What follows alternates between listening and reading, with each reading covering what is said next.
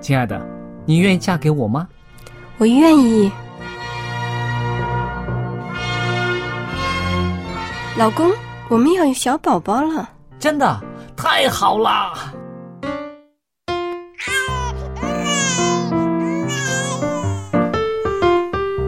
妈妈，妈妈，看我画的画，好看吗？真好看，宝贝画的太棒了，拿去给爸爸看看。爸爸妈妈，我去上大学了，你们都保重身体，我放假就回来。出门在外要注意安全。好好吃饭，天冷了，别忘了多穿衣服。好了好了，别唠多给。家里打电话哦。孩子啊，啥时候回来吃饭呐、你爸想你啦。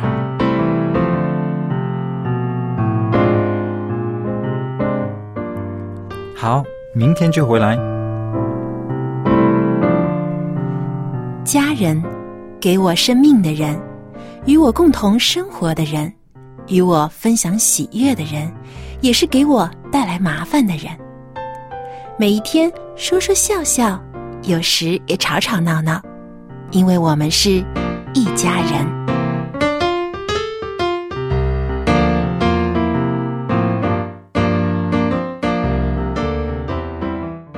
不是一家人，不进一家门。亲爱的听众朋友，我是主持人小杨，欢迎您收听希望福音电台一家人节目。今天呢，可爱的佳丽姐和帅气的杰瑞也和我们在一起。听众朋友，大家好，好高兴又在这儿跟大家见面喽。大家好，我是 Jerry。呃，最近呢，我一直在计划要去旅行，因为大家也知道节日就快到了。是的，嗯，我觉得呢，因为我和家人啊，我们一起出去旅行的时间真的很少。嗯，最近好像十几年都没有，因为我也是在外面读书啊，又忙着工作，嗯所以这次呢，我决定呢，一定要跟家人来一次家庭旅行。哦啊，一个非常有纪念意义的活动。嗯那说到这个过节啊，其实现在的人过节的方式各种各样。啊，是特别多，而且现在呢，我们重要的几个节日，比如说像劳动节啊、五一劳动节或者呃国庆节，还有春节啊，很多的人都在为这个怎么过节啊，在那边啊也有很多烦恼。因为这几个节假日的时间是比较长的，对不对？有的都有一个多星期的时间。嗯有的学生有上一个月的，像春节的话，对不对？呃，对，有的时候啊、呃学校放假放寒假的话，有将近一个月的时间。对，所以这个节假日呢，对于一些个家庭来说呢，是一件好事，可以团聚。我想。现在可能也有些人不喜欢过节吧，因为其实过节也有很多的烦恼啊，比如说、呃过节要呃烦恼给家里人买些什么呀，啊、送礼物啊，还有呢呃请人吃饭呐、等等，这个经济上面有也是有负担。对相当对大的所压力。以就是在这个媒体上面，我们也看到了哈，有一种叫做节假日焦虑症，呃，对，是一个症症候群吧，可能是对，哈其实因为节日带来的这个压力也很大，嗯不是叫越放假越害怕，是不是？对，有的人就不想放假了。但是其实呢，哈，我就是想讲一些开心的哈，像我们小时候啊，我们小时候盼着过节，盼着过年，是不是？那是因为呢，当时的物质没有现在这么富裕了。嗯到过年的时候才可以穿新衣服。嗯啊，做一套新衣服，然后过年的时候家里面才会啊改善伙食，所以在那个年代的小孩子呢，一听到过节的话呢，就会特别的兴奋。那好了，我们那一代人长大了，我们现在呢，也渴望我们的家庭呢，在过节的时候呢，啊，每个人都有像我们当年一样的那样的兴奋。可是呢，如果你抱着这种想法的话呢，往往是挺失望的。对不对？可能是因为大家这个现在的生活方式也不断的在改变嘛。呃，以前呢，可能大家的这个圈子也比较小啊，嗯因为出行也不方便，所以很多时候都是以家庭啊聚会为主要啊，一家人在一块儿热热闹闹吃一个饭、嗯啊，大家聊聊天。但现在很多时候，我觉得过节啊，好变成一种这种商业化了。对啊，很多的这个节日啊，被很多的商家推出了很多的这个呃产品，所以很多人呢就在过节的时候就去购物啊，或者去旅行，是现在很流行。其实这个整个的思考模式是一个蛮冲突的。那我举一个例子，在我的思维方式里面，过节就是要回家看父母的，对不对？回家是啊、呃能够跟家人团聚的。可是，在我女儿这一代呢，我们不久之前还在讨论一个问题，她就是说，是不是我每一个假期我都要拿来去看我奶奶呢？那么我后来想一想，她提出来这样子的一个疑问呢，也没有什么错。为什么呢？对她来说，能够有这样的假期，想跟同学出去旅行去玩儿，其实也很正常的，是不是？嗯，对，但是现在其实旅行啊，也会遇到很多的问题。对了，对了。我们经常可以看到网上有一些的照片啊，本来是这个旅行杂志上介绍的这个地点非常的漂亮，但是真正的到那里的时候，你就发现人人山人。海，拍的照也全是黑压压的人头，所以就跟自己心里原来理想的那个不一样。对，但是对一个青年人来说呢，我后来我自己尝试着去啊、换位思考的话，我也发现呢，那的确在我们老人家的那个心里面呢，觉得过年过节盼着他们回来。那我就说我婆婆啊，我们家的奶奶啦，盼着他们回来能见见她，怎么怎么样。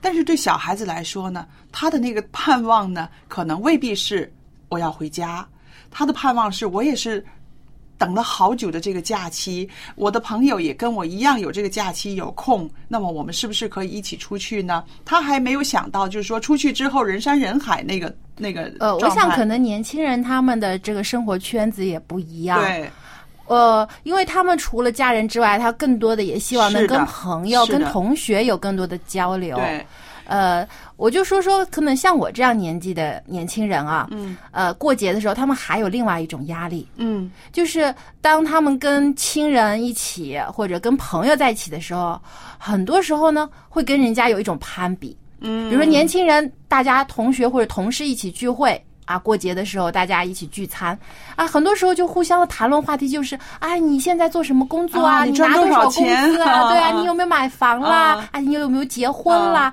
啊，跟亲人也是，经常一些长辈就会问晚辈，哎，你什么时候结婚啊？什么时候找对象啊？所以年轻人啊就觉得好像过年过节的时候呢。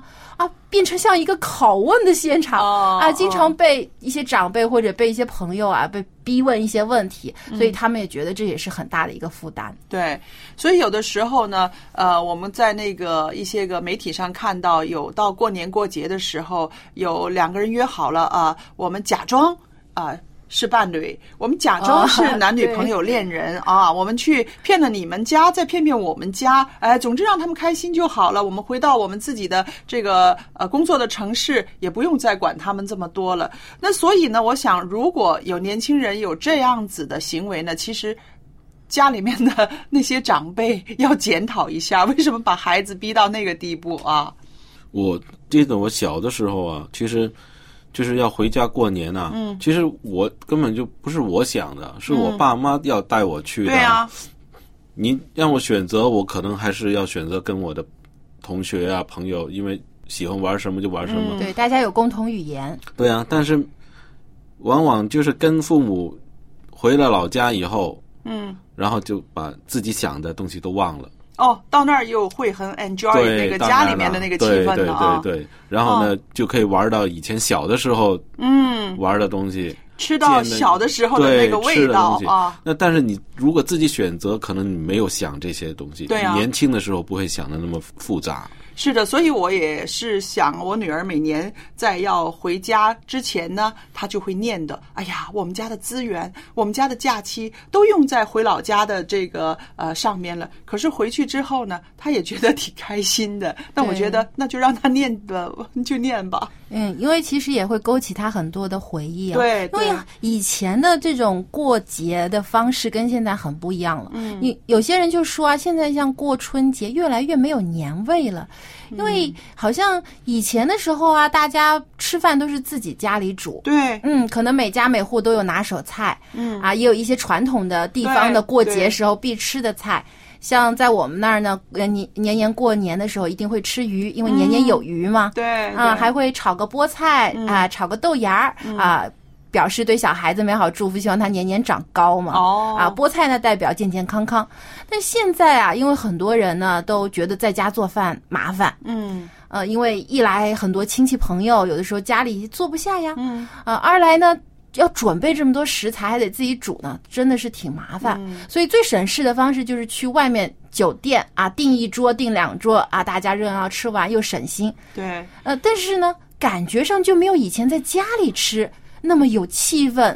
啊，我感觉那跟你说为什么啊？嗯，我刚才就想的就是准备的时候那个时间，现在越来越短了，越来越短了。以前我们一一到了这个腊月就准备过年的时候了，对就开始采买购了，东西啊对什么的对，呃计划这个要煮什么呀，反正要买什么，早就准备好了，嗯很所以那个期待哦心情对啊对很期待，期待很长，比较长。嗯。现在呢，好像那个明天就中秋节了，今天才去买月饼，哦，往往哦我试过有一年呐、我买不到月饼。对呀、拿着月那个月饼券都换不到，对我人家当天我才去，结果全都卖完了。对呃有的时候就觉得可能就是应个景，对也不一其实定是真的喜欢吃对吃。也是。其实我觉得呃，在家里面过节呢，真的是挺有风味儿的。在我来说，因为我试过啊，出去吃干什么，你吃的都不会很满意，因为过年过节的时候，店里面呢，他就是要很快。要做出来一桌子的菜，有很多人，那么他也不会说特别的啊、注重这个味道啊，或者是食材呀。很多次失望之后呢，我我现在呢，呃，不论是春节也好，圣诞节也好，还是什么，我一定是在家里面弄。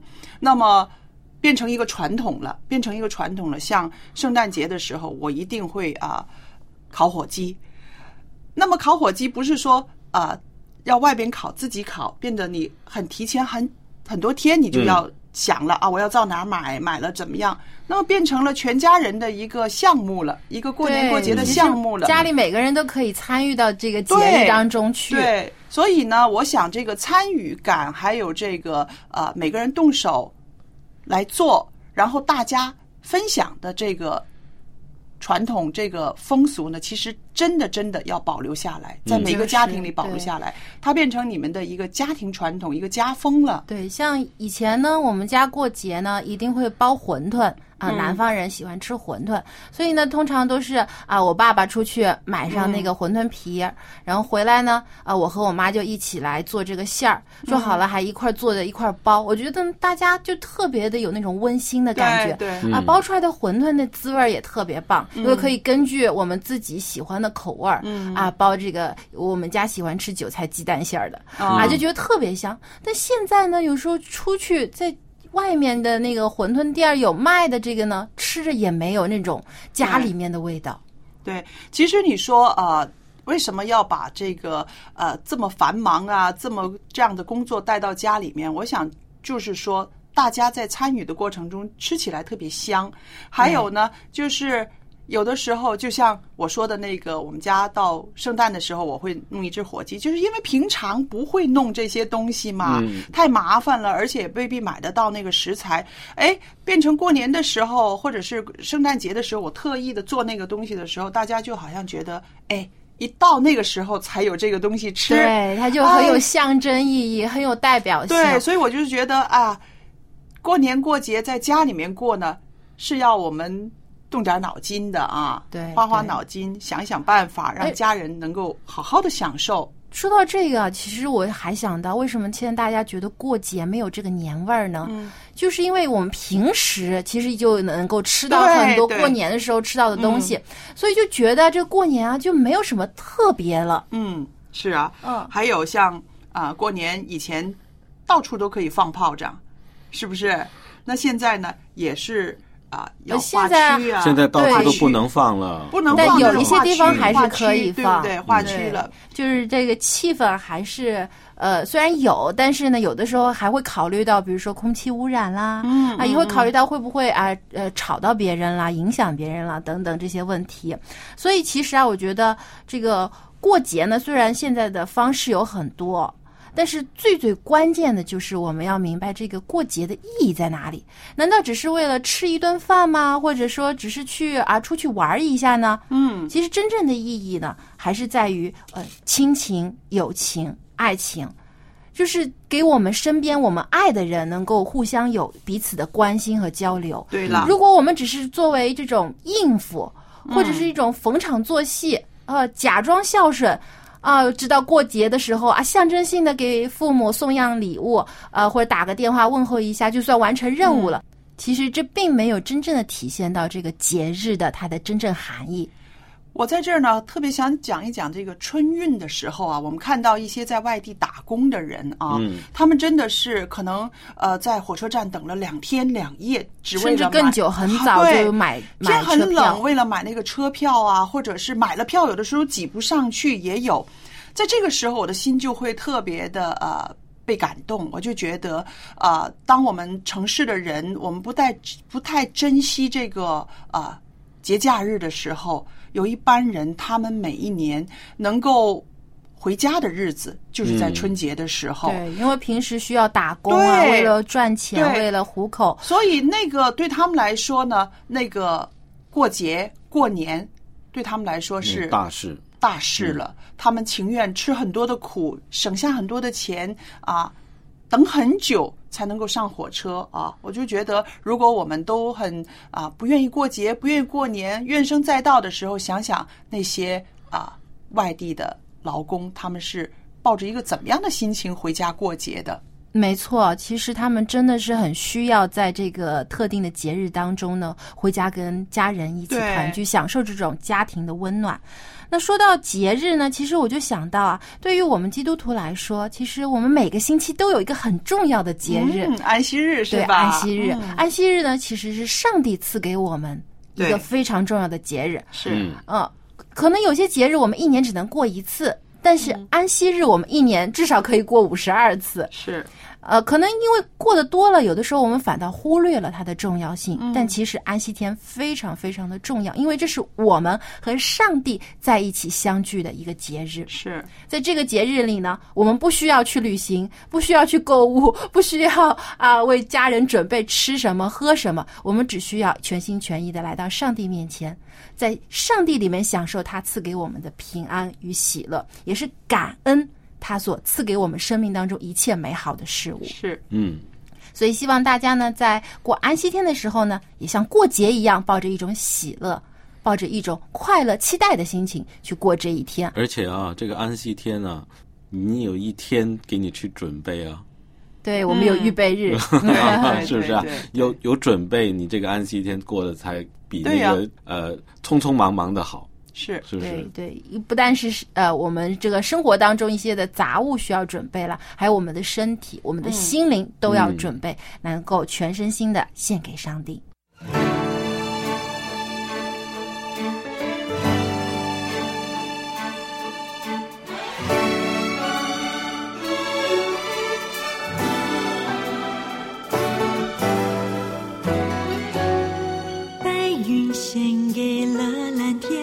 蓝天就有了变幻的容颜；露珠献给了花朵，花朵就有了绽放的笑颜；星星献给了黑夜，黑夜就有了闪亮的行列；青草献给了大地，大地就有了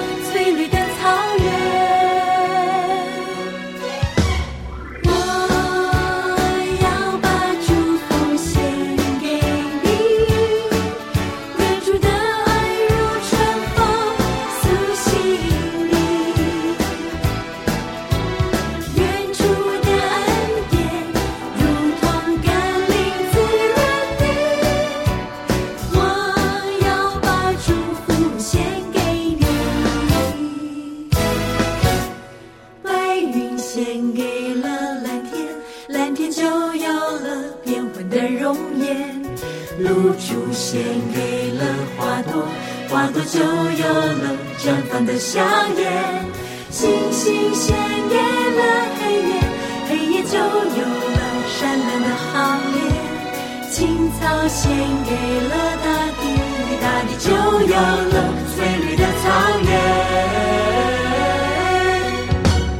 我要把祝福献。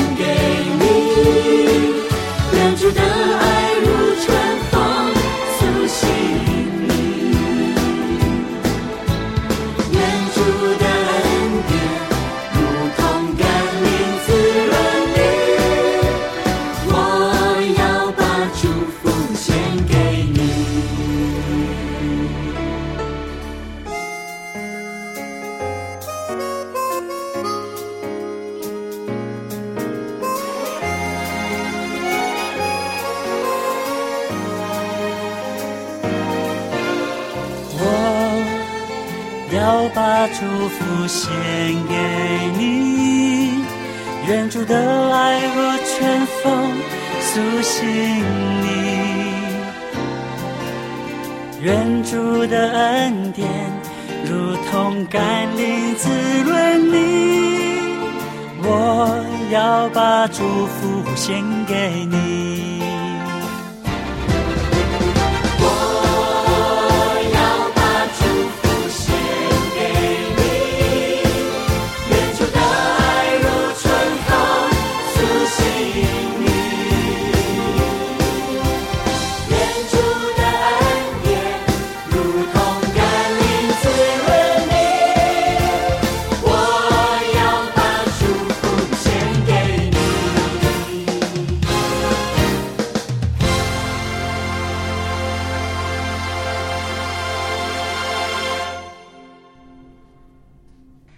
前呢，在节目当中，主持人春雨和我们分享了想让孩子优秀，先做优秀的妈妈这一个话题。是的，我们听过啊。对，我觉得其实很多的家长啊都在关注这个问题，因为呢，没有人天生就是一个非常出色的家长，都是是在孩子的成长过程当中和孩子一起去学习，一起去成长。所以接下来呢，春雨就要继续和您来探讨这个话题：想让孩子优秀，先做优秀的妈妈。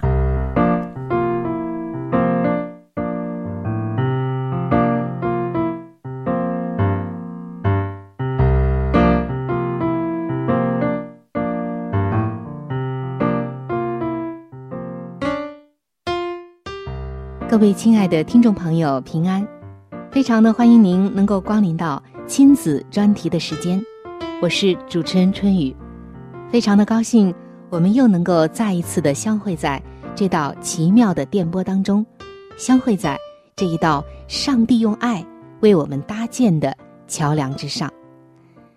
各位做父母的朋友，最近您过得还开心吗？我相信。当我们的亲子关系好的时候，我们就开心；当我们亲子的关系出现了问题时，做爸爸、做妈妈的似乎啊就无法开心了。每一个父母的心都是悬在孩子的身上，无时无刻不在记挂着孩子。听众朋友，在近两期的节目中，我一直在和大家分享着几个非常经典的。教育小故事，而这些故事的来源，分别是取自于有关的专家们所调查到的，在美国十所名校留学生的童年教育小故事。这些妈妈们都在用圣经的方法、上帝的话语在教养孩子，所以他们的孩子就特别的优秀，不仅仅是成绩，更是。为人处事，也就是他们品格上的卓越，给他们带来了卓越的人生。相信这些小故事一定能够帮助到今天的你和我。有一天发生了这样的一件事情：由于妈妈所开的这家店铺的生意非常的好，所以就引来了旁人的妒忌，总有人。故意的把垃圾堆在他们的店门口。各位做父母的朋友，今天如果我们是这位母亲，我们是一个店面的老板，遇到这样的事情会怎么办呢？我们首先的反应会是什么呢？我相信我们大部分人首先的反应只有两个字，那就是生气，或者说愤怒。接下来怎么样呢？我一定要找对方啊，理论个明白，甚至呢，我要好好的教训他一番。可是这位母亲并没有这样做。当孩子不解的问他的时候，他只是宽厚的笑了一笑，根本就不计较。他的儿子生气的问妈妈：“为什么不找出肇事者？”妈妈却没有说他要找出这个肇事者，或者一定要揪出这个恶人来教训他一番，而是用另外一种智慧的方法平息了这样的事。妈妈没有以恶报恶，反而用自己的宽容和豁达感动了那些肇事者。平息了很多的风浪。后来，门口的垃圾也奇迹般的再也不出现了。这位妈妈的豁达，使孩子懂得了宽容，也学会了宽容。各位做父母的朋友，在圣经当中，上帝告诉我们说：“宽恕别人的过失，便是自己的荣耀。”这节经文真的值得每一位做父母的今天来细细的揣摩，尤其是别人伤害到我们的时候，我们应该有怎样的反应？我们应该给孩子留下怎样的一个榜样？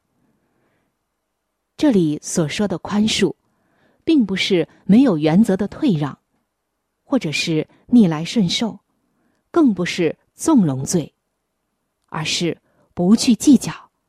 而用上帝的那种宽容和智慧来处理遇到的问题，尤其是对那些伤害我们的人，不用怒气来面对，而用上帝的智慧和爱来处理。我相信，如果一个孩子学到了这些，那么他的一生都将受益无穷。好的。接下来，我们继续来听今天要分享的第二个教育小故事，听一听这位母亲又教会孩子什么样的品质。这位母亲教会了孩子两个字，那就是孝顺。这位做妈妈的有的时候会到外地出差办事，孩子的外公去世之后，外婆就变得像个孩子。每次妈妈回来的那一天，孩子的外婆就会三更半夜的爬起来，焦急的在小区的路口等待孩子的妈妈回家。后来有一天，妈妈就跟自己孩子的外婆说：“我五天之后就会回来。”但是，没有想到的却是，妈妈三天就回来了。儿子就问妈妈。为什么提前回来呢？妈妈说：“为了让你的外婆更加的安心。我以后每次外出，估计五天回来就说八天，估计三天回来就说六天。这样就可以留一些余地，提早的回来，给外婆一个惊喜，使他的等待不会觉得那么的漫长。”各位亲爱的听众朋友，就是这样，这位孩子从小就学会了孝顺。在圣经当中，上帝给我们的十诫之一就是：当孝敬父母，使你的日子在耶和华所赐你的地上得以长久。可见，上帝是多么的关注着人是否孝敬自己的父母，上帝又是多么悦纳。和希望人来孝敬自己的父母，否则不会摆在重要的实践当中。而这位当妈妈的，身体力行的让自己的孩子看到自己怎样孝顺自己的妈妈，使得孩子从小就知道孝顺是一种怎样的爱，孝顺又是怎样做出来的。相信这个孩子长大。也会成为一个孝顺的人，而圣经中也说到，孝敬父母的人会在世长寿，在世得福，这就是上帝给人的赏赐。也许有的听众朋友有疑问，会觉得，我看到有人或者我本人也孝顺父母了，可我得到的可不是父母该给我的那些回报。那我要告诉你，即使父母没有完全的理解和应该给你当得的，上帝这里却有纪念，上帝会照着你所行的来赏赐你的，而你的孩子也会不知不觉的被你影响，将来他也懂得孝顺你，这本身就是一种福气了。所以，各位做父母的朋友，今天我们分享了两个教育小故事，那就是教会孩子不计较，教会孩子要孝顺父母。这也是圣经的教导。我相信，当你的孩子能够如此的时候，他不仅仅是进入到上帝的话语中，而且他的双脚也踏入了那一片祝福之地。这片土地是上帝掌权的，这片土地也是上帝要赏赐给那些按照他的话语所行的人。留给孩子的最大的财富，并不一定是眼见的，而是最珍贵的品质。也只有这些，就是上帝话语的实施，才能真正的为他的人生保驾护航。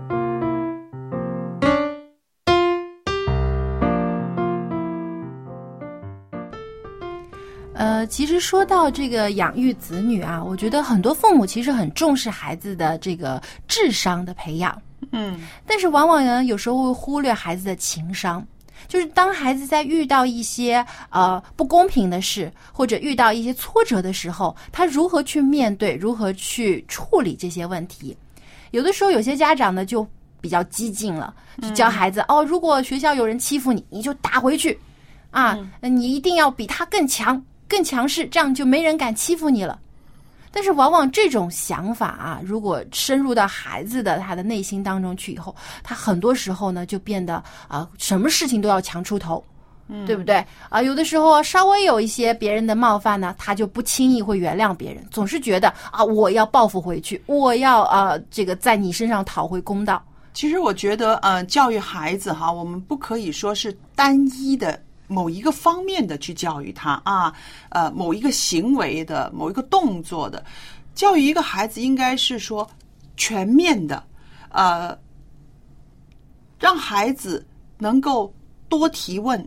他看到一些东西他不明白，他愿意跟你谈的时候，你给他的一些个提示啊，或者是给他一些分析。那这个分析呢，应该就是说是全面的。那好像举个例子来说，打架，小孩打架。那么你给他的一个呃提醒，不光是应付这个人，或者是应付这样的打架的事情，可能你给他的一些个概念呢，是涵盖了很多的人际关系的，对跟人相处。那这个就是一个提高他的这个情商，还有顺便也提高他的思考能力。那你将来应付的不光是呃呃。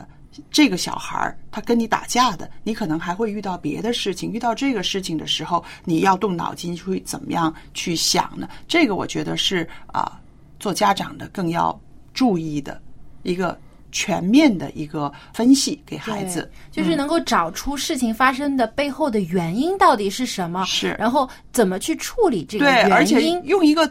最好的方法去处理，不是说单一的方法。也许小孩想出来的方法，可能比家长教他的还好，对，真的是。对，而且我发现啊，很多时候，如果我们单一的只是去教孩子啊，你应该这么做，你应该那么做，但不告诉他们为什么的话，很多时候孩子其实不一定能够接受，而且也会觉得他的，嗯，他自己也会提出疑问：为什么呢？啊，为什么我不可以用另外一种方法去？对待别人呢？是，所以有的时候我们呃，有的时候其实我觉得更好的方式是向孩子提问，而不是只是简单的给他一个答案。嗯。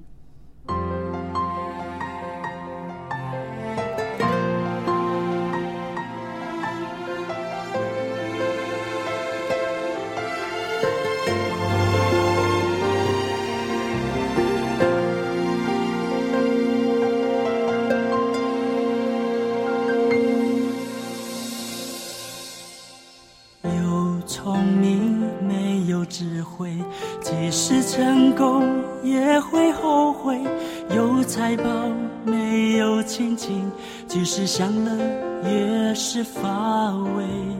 有美貌没有美德，即使爱情也会破碎。有生命没有努力，即使青春也是浪费。人生的智慧，在于学习谦卑，敬畏上帝，认识生命的尊贵。人生的智慧，在于选择的对，得上帝喜悦。人生最大的智慧。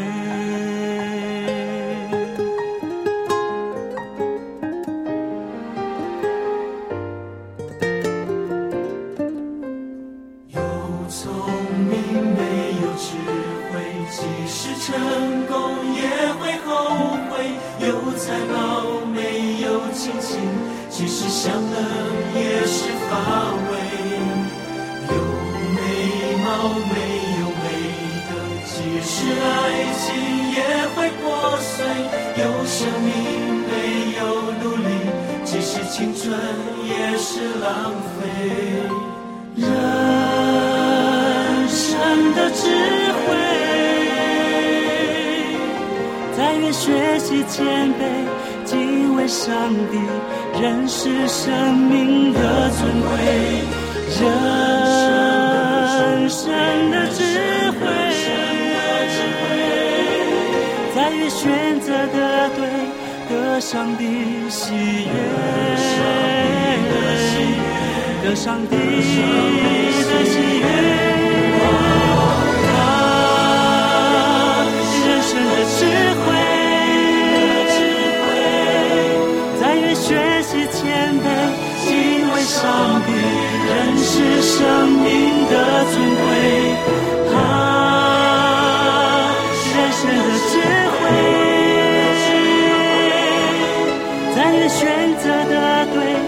对。得上帝喜悦。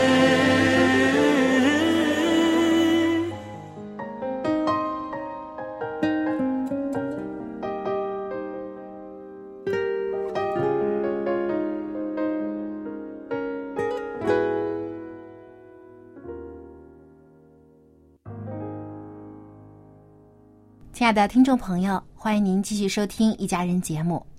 那么刚才节目当中，我们聊到了教养孩子的过程中，父母也是一同在成长，一同在进步。其实从另外一个方面来说啊，人真的是要呃活到老学到老的。对的，即使儿女们都长大成人了，呃，自己呢渐渐老迈了，但依然需要不断的来调节改善自己，也是在接受新鲜事物去学习这些事情。那么接下来呢，呃，要和大家分享的是家有一宝环节。我们请到了蔡博士和我们一起来谈谈老人十戒当中的戒胆怯、多侍奉，看看老人在晚年的时候应该如何来侍奉上帝呢？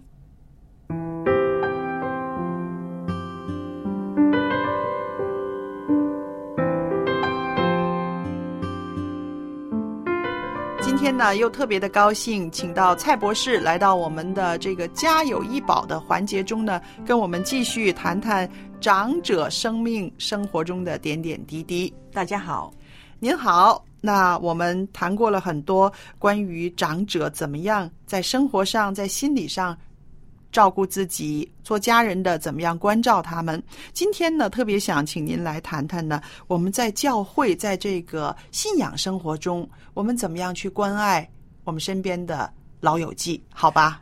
对呀、如果我们可以走动的时候呢，多参与一些聚会的啊、嗯活动，嗯或者有时候甚至呢，可以的时候可以去探访一下嗯啊，我探访一些可能身体比较软弱的人，嗯或者是独居的老人。嗯，我觉得这个你去做的时候，你去探访的时候，不单对那个被探访的人有益处，嗯对自己了也是益处很多的。是的，所以我们不是常常讲吗？施比受更为有福嘛。对，你可以出去本身就是一个福气来的。嗯所以我们必须要真的要保持自己在一个活泼、嗯好动的那个情况下。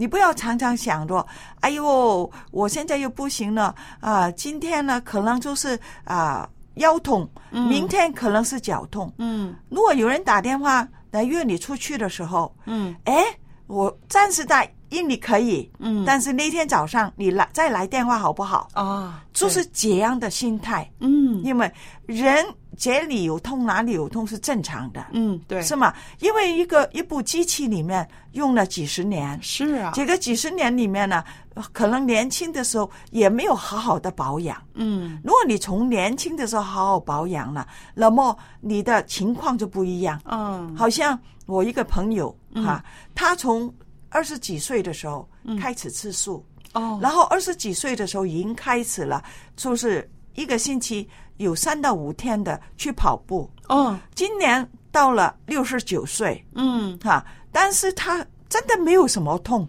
没有看他有什么问题。是。但是看看我们周遭的人，嗯。啊，到了六十五岁，有时候五十岁已经开始腰 疼，这里痛那里痛了。就是嘛。嗯。你看他的真的，因为他有这两个好习惯，嗯。他真的一生受用，是。甚至连那些摆内脏的东西都没有哦。哦。哇，真的厉害！因为看看他的兄弟姊妹的时候，他兄弟姊妹好几人，但有两个已经开过摆内脏的手术，嗯。同一个环境是吗？对。但是就是生活习惯不一样，饮食习惯不一样，所以我是。们必须要保持这个动态。所以您刚刚说的，就是说，其实应该在年轻的时候就应该很关照我们这个身体这副机器了，对不对？像您刚刚提到那个朋友，嗯所以如果是年轻的时候没好好保养的时候，我们讲了先天不足后天不良的时候更惨了。对如果如果可以在我们虽然是先天不足，年轻的时候没有好好保养，嗯但是我们退下来的时候了，也要坚持我们一个活动的生活。是。所以我们就看到这个讲到了啊。灵性的生活里面，就包括有些祷告啊，嗯。哈，这个祷告里面呢，我们可以讲一些呃感恩的啊，是。带祷的求安的嗯。功夫，嗯。不要什么都是求求求求求，嗯。我们做基督徒有时候就是什么都求，变成一个习惯，对。啊，嗯。我们必须要有感恩，嗯那有感恩的人呢，才会知足。对然后知足的人呢，特别快乐。是您刚刚提到的这点，我就特别有感触啊。想一想哈，那些长辈真的是啊、呃一生走过来不容易啊。对呀他们可能经历战争，经历嗯饥荒，经历很多呃逃难呐、什么的。到晚年的时候回头看，有苦，可是也会看到上帝给了他们很多的拯救。对呀、是不是？所以在这个年头里边呢，可以为自己一生的经历感恩，那实在是一件呃很美好的事情。还有我们带导的事情呢，嗯不单只是我们的家庭，嗯或者是我们的朋友，嗯，甚至包括呃上帝的工作都需要是带导的。对对，好，我们还要看看，有时候世界上面也需要带导。是今天的世界很多天灾人祸，嗯。是吗？对。很多的事情里面，我们也可以带导，嗯。因为带导里面本身就是一个力量。是。我们还有第二个可以做得到的时候了，读经或读圣经，读圣经，嗯。或可能是听圣经都可以，嗯。是吗？所以呢，我们可以呢每天用一点时间来听听，来看看。嗯。啊。我最喜欢的就是诗篇，我觉得诗篇的安慰很大，嗯。很多。嗯。还有呢，看这个箴言，嗯，很多人生很多人生里面的道理，嗯。我们就讲活到老要啊学到老嘛。嗯，另外呢，我喜欢看四福音，四福音书。就是鼓励我们嗯。耶稣的生平，嗯。为我们做了很多好的榜样，是。是吗？这些都是好的开始。嗯。还有，我们必须要用一点时间来默想。嗯。那默想什么了？哎，就是有时候圣经的经文会背，嗯。我都记起了我一个啊、好朋友的妈妈，嗯。她在八十岁那一年得了脑癌，哦，那么年纪也太大了，那么她也不要开刀、嗯。是吗？那个脑癌了，她还好，因为他的饮食方面呢，都是比较多一些植物性的饮食，嗯。啊，所以他得了脑癌是有痛，嗯，他有痛的时候了，他就是背圣经。哦，因为他年轻的时候了，他就是在教会里面，嗯。啊，所以他们八个孩子都是在教会里面读书的，所以他从小的就在我们安息日学里面呢，嗯。孩子要背圣经的时候，嗯。他也背，嗯。所以他一有痛的时候，他就背圣经，哦，那么这个鼓励他很大，是。哈、我们还有几个默想，就是默想呢，上帝对我们的爱，嗯。另外一个呢，唱歌。唱诗，哎呦，嗯。唱诗歌这个真的可以让我们心灵得到很大的安慰跟释放。是。那刚刚呢，蔡博士讲的这几样呢，祷告啦、带球啦、呃、读经啊、默想、唱诗，其实就是涵盖了一位长者的灵修生活里边他应该做的事情，对呀是不是？啊、这个是很很了不起的啊！我就在圣经里边呢，发现有一节经文呢，它就是提到了我们这个肉体啊。和我们内心其实是有一个怎么说，一个张力的啊，有一个拉力的。嗯呃，在哥林多后书四章十六节呢，这里有一节经文说：“他说我们不要丧胆，外体虽然毁坏，内心却一天心思一天。”哇，真的很好的安慰哦。这是保罗啊，啊保罗在他的这个生命经验里面呢，他看到自己会。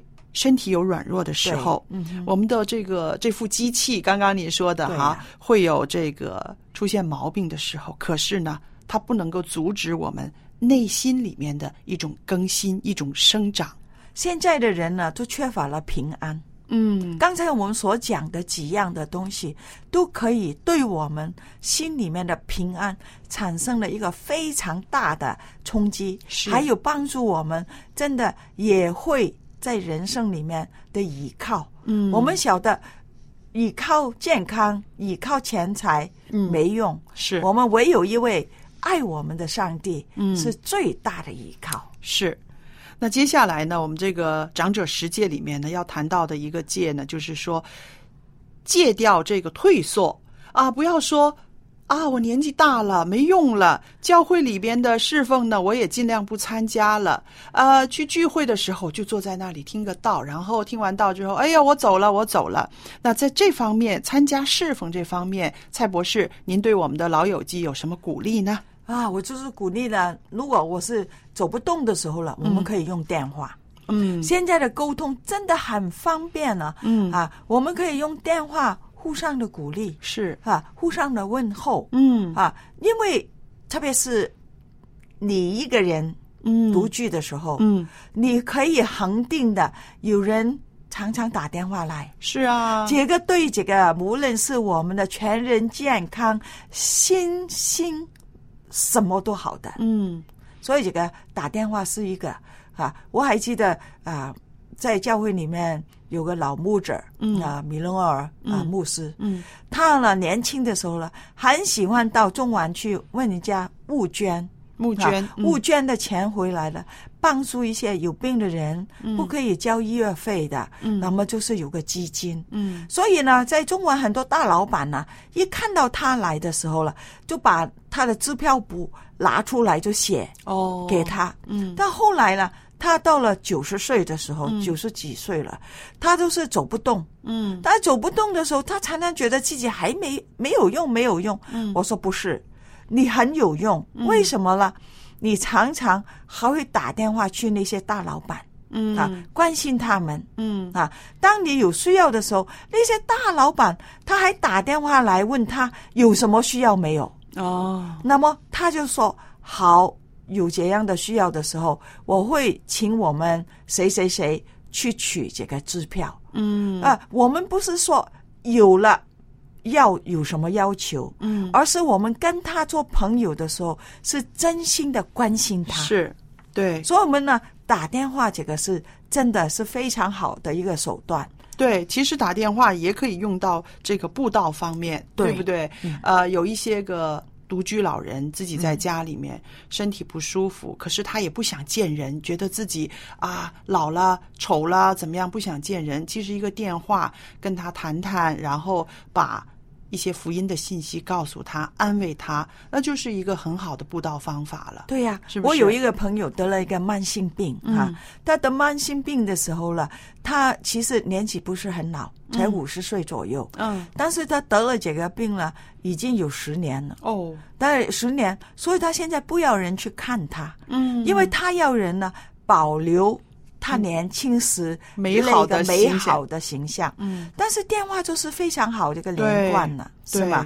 对啊，跟他做一些祷告啊、代祷啊等等。嗯，所以我们说，就是即使是年纪大了，为上帝的事工奔走，为教会尽力，其实还是有能力的，对对不对？对而且我也想说的就是啊、教会呢，可能是以年轻人为主，我们在教会里面。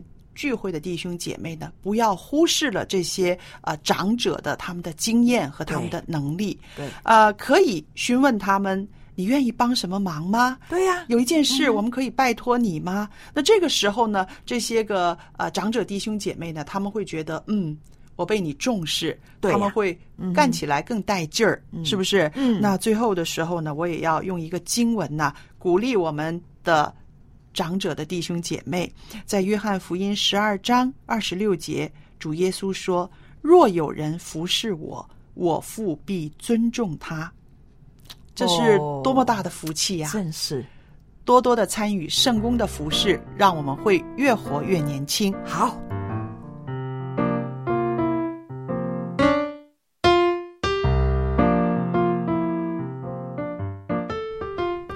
刚才蔡博士提出来的这个问题啊，真的很好，因为很多年长的我们的长辈啊，他因为总是觉得啊，我可能年纪这么大了啊，剩下的时间也不多了，就会觉得啊，我是不是已经没有什么用处了呢？有的时候也很害怕，因为身体上有各种各样的可能出现了一些病症啊，或者身体也容易疲劳啊，骨头也没有那么强健了，所以就经常会担心呢。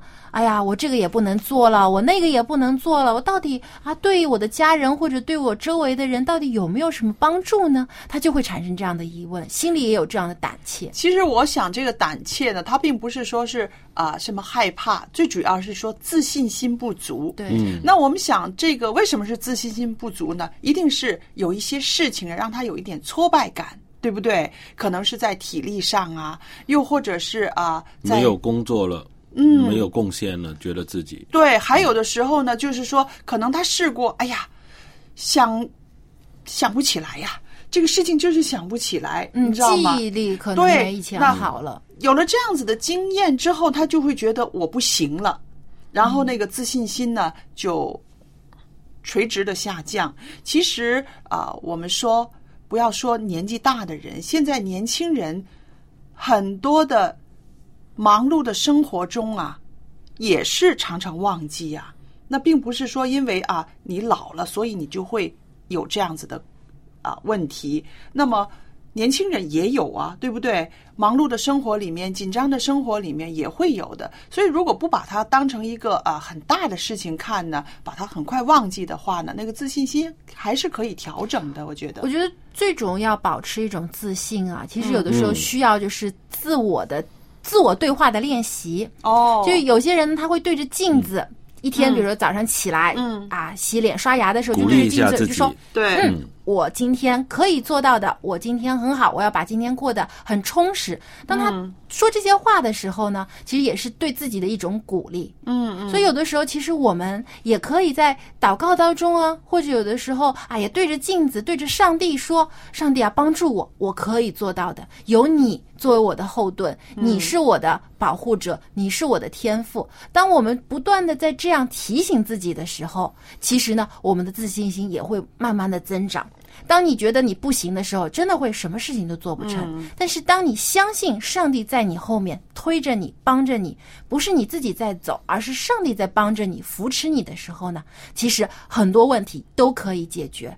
所以说，有的时候呃，发生在长者身上的一些个啊、呃、现象呢，它并不是说是他的啊、呃、身体的机能问题，只是一个心态的问题啊。嗯他自己需要调整心态，而我们这些身边的人，无论是在教会里边的啊啊、我们的教会的啊、教友啦，又或者是在我们家里边的亲人呢，你帮助他把那个心态调节的啊、正常了，而且呢是有朝气、有喜乐的话，呢，多鼓励他，多促进他有这种啊愿意去做事、愿意去侍奉的这种的一个啊心情。其实还有一种心态啊，就是老人觉得啊，我已经大半辈子啊做了这么多事情，做了那么多贡献，可以了。我嗯现在老了，我可以休息了，我什么事情都不管了，这些事情就让那些年轻的人去做吧。嗯呃，就好像撂撂担子了。啊啊，其实啊这种想法呢，也不应该，嗯。因为呢，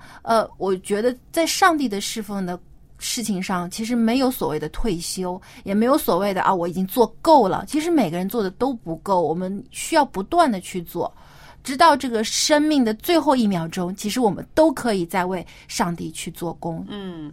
所以，呃，我觉得这个也是我们每一个人的功课，不但是啊、长辈、长者，其实我们任何一个生活的阶段当中，都应该去想一想，我能为上帝做什么，我能为周围的人做什么。其实我们在不同的年纪或者是不同的环境里面，我们都有自己一个角色的扮演，对不对？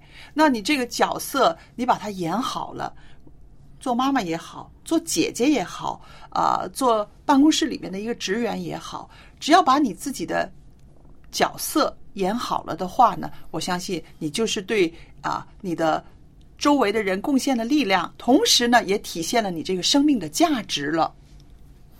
我们如果跟这个老人呃这个交往的时候啊，我们应该年轻的我我我感觉啊，我喜欢问他们问题，嗯他他们在跟我呃这沟通的时候呢，他们有很多经验呢，他们就可以跟我分享。嗯。他分享他的经验的时候，他就找到他的这个价值，嗯。因为这个价值只有他他有比我强，嗯是不是啊？嗯。他越讲越起劲，嗯。越讲越想起来年轻的时候，他以前他那个成就啊，他呃所知道的、懂得比我多的时候，他那个信心呢会越来越好。嗯，Jerry 这个方法很好啊，让一些长辈呢可以释放他们的正能量，嗯对吧？没错，那在不知不觉的聊天当中呢，一个小时也过去了。我们今天的节目呢，也差不多到这里了。虽然我们不想停下来，呃，如果你喜欢我们一家人节目的话呢，或者是对我们的这个节目有任何的建议，都欢迎你来信告诉我们。我们的电邮地址是 l a m b at v o h c 点 c n。那么在下期节目当中，我们会继续一些话题，同时呢，我们也有新的话题要跟大家分享，希望您能一起参与。再见喽。拜拜。